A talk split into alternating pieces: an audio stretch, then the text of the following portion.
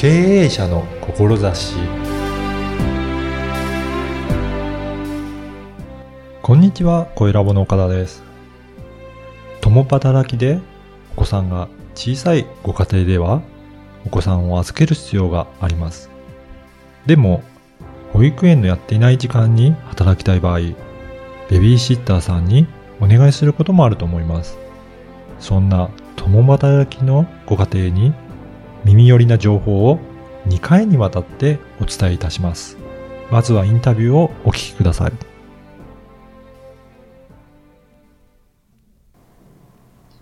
こんにちは、声ラボの岡田です。今回はハグポケットの野沢千世さんと草間真由美さんにお話を伺いたいと思います。よろしくお願いします。よろしくお願いします。えーまずは簡単にそれぞれ自己紹介していただきたいんですが、野沢さんからよろしくお願いします。はい。えー、もともとファイナンシャルプランナーを私しておりまして、はい。えー3歳の娘の母でもあります。そして今は、えー子育てマッチングサービス、ハグポケットの運営をしております。はい。よろしくお願いします。よろしくお願いします。では、草間さんお願いします。はい。えっ、と、私はもともと保育園の先生で、うんその後フリーランスの保育士として転身して、えっと今はあの、一緒に共同代表として、はいあの、子育てマッチングサイト、ハグポケットの運営を一緒にやらせていただいています。はい。今回と、もう次回の2回を使って、ちょっと、このハグポケットについて、いろいろお話を伺いたいな、というふうに思っています。まず、今回第1回目の方は、野沢さん中心に、あの、まずいろいろサービスについてお伺いしたいなと思ってるんですが、このハグポケットについて、もう少しちょっと詳しく教えていただけるでしょうか？はい。えーハグポケットは、えーお子さんを預けたい保護者の方と、はい。えーただ預かるだけではない質の高いスキルを持った保育者さうんんたちをマッチングする、オンラインでマッチングするというサービスです。そうなんですね。はいあのー、野沢さん自身も先ほどお子さんいらっしゃるということだったんですが、こういった、あのーえっ、と、ベビーシッターのはいシステムってご活用されてたことあるんですかね？そうですね。うんあの、ファイナンシャルプランナーという仕事柄、はい。えー平日の夜だったりですとか、うん土曜日、日曜日だったりにお客様にお会いすることが多かったので、はい。えー子供を生後3ヶ月で保育園に預けたんですけど、うんただそれ以外の時間にお仕事が入ることって結構多くて、はい。はい。それで結構何社かベビーシッターサービスを活用していました。やっぱりそうすると、保育園だとなかなか、あ保育園に預けるっていうのは難しい職業だったということなんですかね。あ、そうですね。完全に保育園の時間だけではこう、うんお仕事の時間が賄いきれない。うん。ので、やっぱりそういうふうに、はいあの、ベビーシッターさんにお願いするそうですね。必要が出てきたということですね。はい。その時、どうい、あの、何か、あの、ありましたかね？ベビーシッターさんのサービスって私もあんまりよくわかってないんですが、はい。一般的にはどういった感じなんでしょうか？あ、一般的には2種類ありまして、はいで、一つ目は、あの、もうその会社にお願いをして、うんうんその会社が、えーこの人が今日は行きます、この人ははい今日は行きますっていう派遣をしてくれるサービスと、はい。えー二つ目は、あの、サイト上でこういう人がいいんじゃないかなっていうのを自分で探して、で、その探した人と日程が合えばその人にお願いするっていう形ですね。そうなんですね。はいじゃあ、あの、まあ、会社がもうそのまんま、あの、この人ですよっていう場合は、はい毎回、やっぱり来る人は違ったりとかするんですかね？そうですね。どうしても同じ人にはならなかったりとか。うん。でえっ、と、自分で選ぶ方のサービスにしても、うん結局自分の予定に、私のお仕事もこう、はいお客様ありきなので、うん自分の予定に合わせようとすると、結局毎回違う人になってしまったりとうか、っん。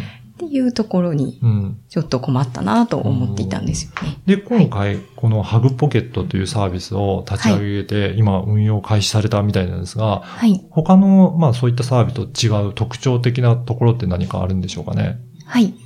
特徴は3つありまして、はい。えー一つ目の特徴が、うんえースキルシッターうん。ということで、えー習い事のようなうん保育を、えーベビーシッターさんがしてくれるはい。というところです。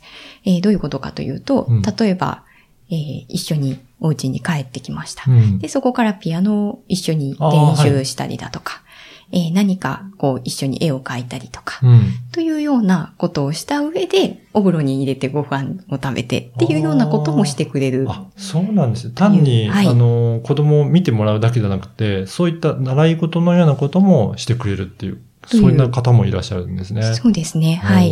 えー保育者さんたちそれぞれ自分のスキルを何か持ってらっしゃるので、はい。で、保護者側からすると、あ、こういうことを教えてほしいなっていう人を選ぶことができる。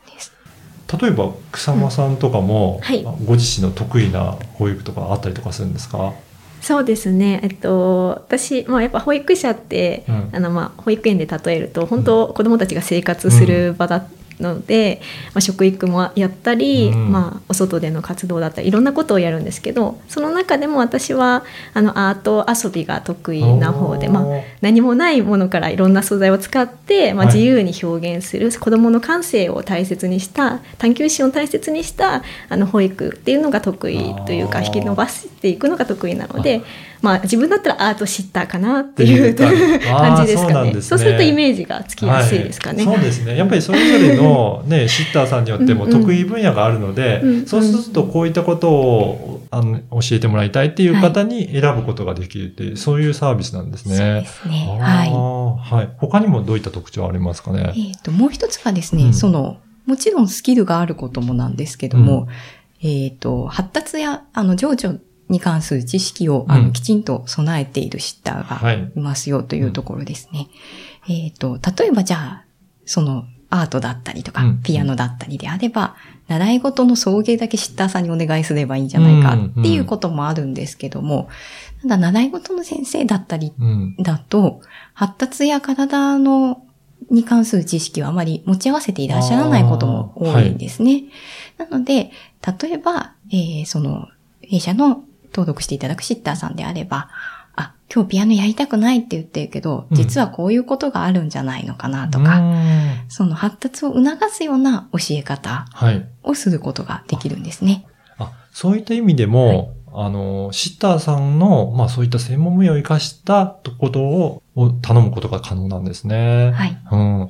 はい。ですね。他にもどういった特徴はありますかね？で、最後がですね、えー私の経験からもあるんですが、はい。あの、いろんなシッターさんがうちに来てくださるっていう状況だったっていうのをお話ししたかと思うんですが、えーただですね、その中でどの方がいいのかっていう違いが、うん。あまり報告書を見ていただけだとわからなかったんですね。はい。はい。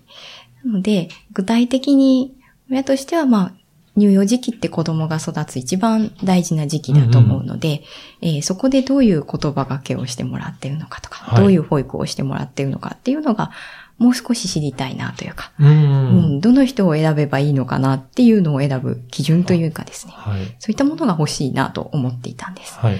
なので、えー弊社のサービスでは、あの、報告書をうん。ちょっと統一したフォーマットを作りまして、で、そこで、まあ、どういう声かけをしたのかだったりですとか、はい。で、それに合わせて、じゃあ、それを、その声かけをした意図は何だったのかっていうことを、保育者が書くことで、保育者の価値観も伝わりますし、なるほど。はい。で、えーそれに合わせたアドバイスも書いていくことで、保護者側もそれを見て、えー子育てに活かすこともできますし、うんまあ次以降、この人に頼もうかどうしようかなっていうのを選ぶ基準にもなるかなという仕組みにしていきます。はい。確かに、あの、そのね、ベビーシーターさんに見てもらってる期間って何が起こったているのかって、やっぱりなかなか分かりづらいところですけど、そこを報告書という形でしっかりとお話をね、あの、伺えれば、あ、このシッターさんはこういったことをやってくれたんだとか、その時の様子もよくわかりますよね。そうですね。うん。まあ、カメラをつけるとかっていうご家庭もあるのかもしれないですけど、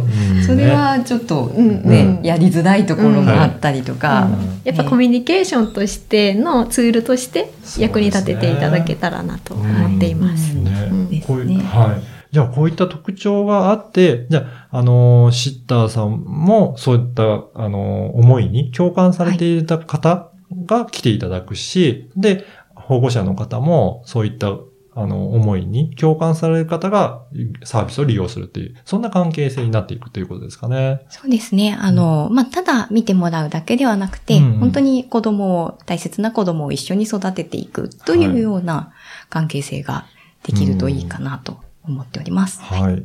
あの、この番組は経営者の志という番組なんですが、はい野沢さんにとって、その志ですね、その思いの部分をちょっとお聞かせいただけるでしょうか？はい。はい。志というとちょっと緊張するんですけど、はい。えーその質の高い保育をうん。提供することで、うんえーまず子供にとっては本当に大切な乳幼児期うんに力を伸ばすベースができるというか、はい。それってすごく大切なことだと思っていて、うんうんそしてもう一つは、えー親の立場に立ってみても、うんうんやっぱり子供が中心の生活になってしまうんですよね。はい。えーどこにいてもこう子供が主軸になってしまうというか、そのために、えー自分のやりたいことを、まあ犠牲というとちょっと違うかもしれないんですけれども、自分のやりたいことを我慢している方も多いんじゃないかなと思います。はい。なので、えー子供が本当にいい時間を過ごせるなと思えたら、おそらく自分そこにうん投資をして、自分もやりたいことをやるっていう選択肢が増えるんじゃないかと思ってるんです、ね。確かに。はい。はい。なので、えーそういった時間を使って、例えばお仕事、あともうちょっとこう残業できたら、うんこの仕事が完成させられるのにとか、最後までできるのにとか、はい。えー逆にリフレッシュのために、うんえーちょっと今日はお買い物に行こうかなとかっていう時間が持てると、うんすごく心の安定というか、うん気持ちよく生活できるんじゃないかなと思うんですよね。やっぱりそれは野沢さん自身も体験されたからこそ、そういうふうに思われるということですかね。そうですね、うんやっぱりそういう自分の時間があると、うん。あの、その後子供と会った時も、うんすごく笑顔で接せられるというか、あーはい。はい。うんですね。やっぱりそういったおお手伝いをするような、あの、お仕事っていうことですね。そうですね。そして、なおかつあの、やっぱり、頼みやすいサービスっていうのが非常に重要なことかなと思っているので、はいはい。それで、えー、ハグポケットでは、うんあの、LINE を使ってあ呼べるという特徴もあります。なんですか。はい。あ LINE で、あの、ご依頼いただけるっていうことなんですね。はいそうすると本当に、すごく気軽な感軽ですねじで、はいあの、頼むことできますね。そうですね。あはい。じゃあそれは、あらかじめ登録しておいて、そうすると、うん来てもらいたいときに LINE を使ってお願いするっていうことなんでしょうかね。あ、そうですね。はい。LINE 上で、こう、登録もできますし、あ、そうなんですね。はい、予約もできるということですね。そうなんですね。ね、はい今、女性の方もそうですけど、一般に LINE 使われている方多いですから、はいその馴染みのあるサービスで、そのまま予約までできるっていうなると、本当に使いやすいサービスですね。そうですね。はい。はい。それでは、あのー今日のお話を聞いて、興味を持っていただいた方がいらっしゃると思うんですが、はいどういったところからアクセスするとよろしいでしょうかね？そうですね。うんえーウェブサイトが、うんえーできておりますので、はい。まあ、そこに、えー詳しい利用の流れだったりとかっていうところも書いてありますので、はいそこからご登録をいただけるといいかなと思います。はい。そうですね。あの、ホームページの方にいろいろ詳しく情報もあると思いますので、そこからどういった思いでこういったサービス、えーハグポケットですかね、はいをされているのかっていうところから、で、実際に、えーご登録いただいて、そこからシッターさんを選んだりとか、そういったこともできるということですかね。あ、そうですね。うんはい。はい。ぜひ、あの、ホームページ上から登録いただければな、というふうに思います。この、あの、ポッドキャストの説明文にも URL を掲載させていただきますので、ぜひそこからもチェックしてアクセスいただければと思います。はい。はい本日は、ハグポケットの野沢さんと草間さんにお話を伺いました。どうもありがとうございました。ありがとうごありがとざいました。うございました。いかがだったでしょうか？親にとってみると質の高い保育をしてもらえると安心ですよね。ただ見てもらうだけではなく、大切な子供を一緒に育ててもらえるという関係性を築けるなと感じました。そして子供が本当に良い時間を過ごしていると安心して預けられれば自分への投資ができたりリフレッシュすることができますよね。そうすることで心の安定が保て子供にもゆとりを持って接することができると感じました。働くことも子育てもどちらも大切という方はぜひウェブサイトをチェックしてみてください。そしてあなたの声で思いを届けられる声で人柄を伝えてファンを作るポッドキャストセミナーを開催しています。声ラボウェブサイトからお申し込みください。ではまた次回。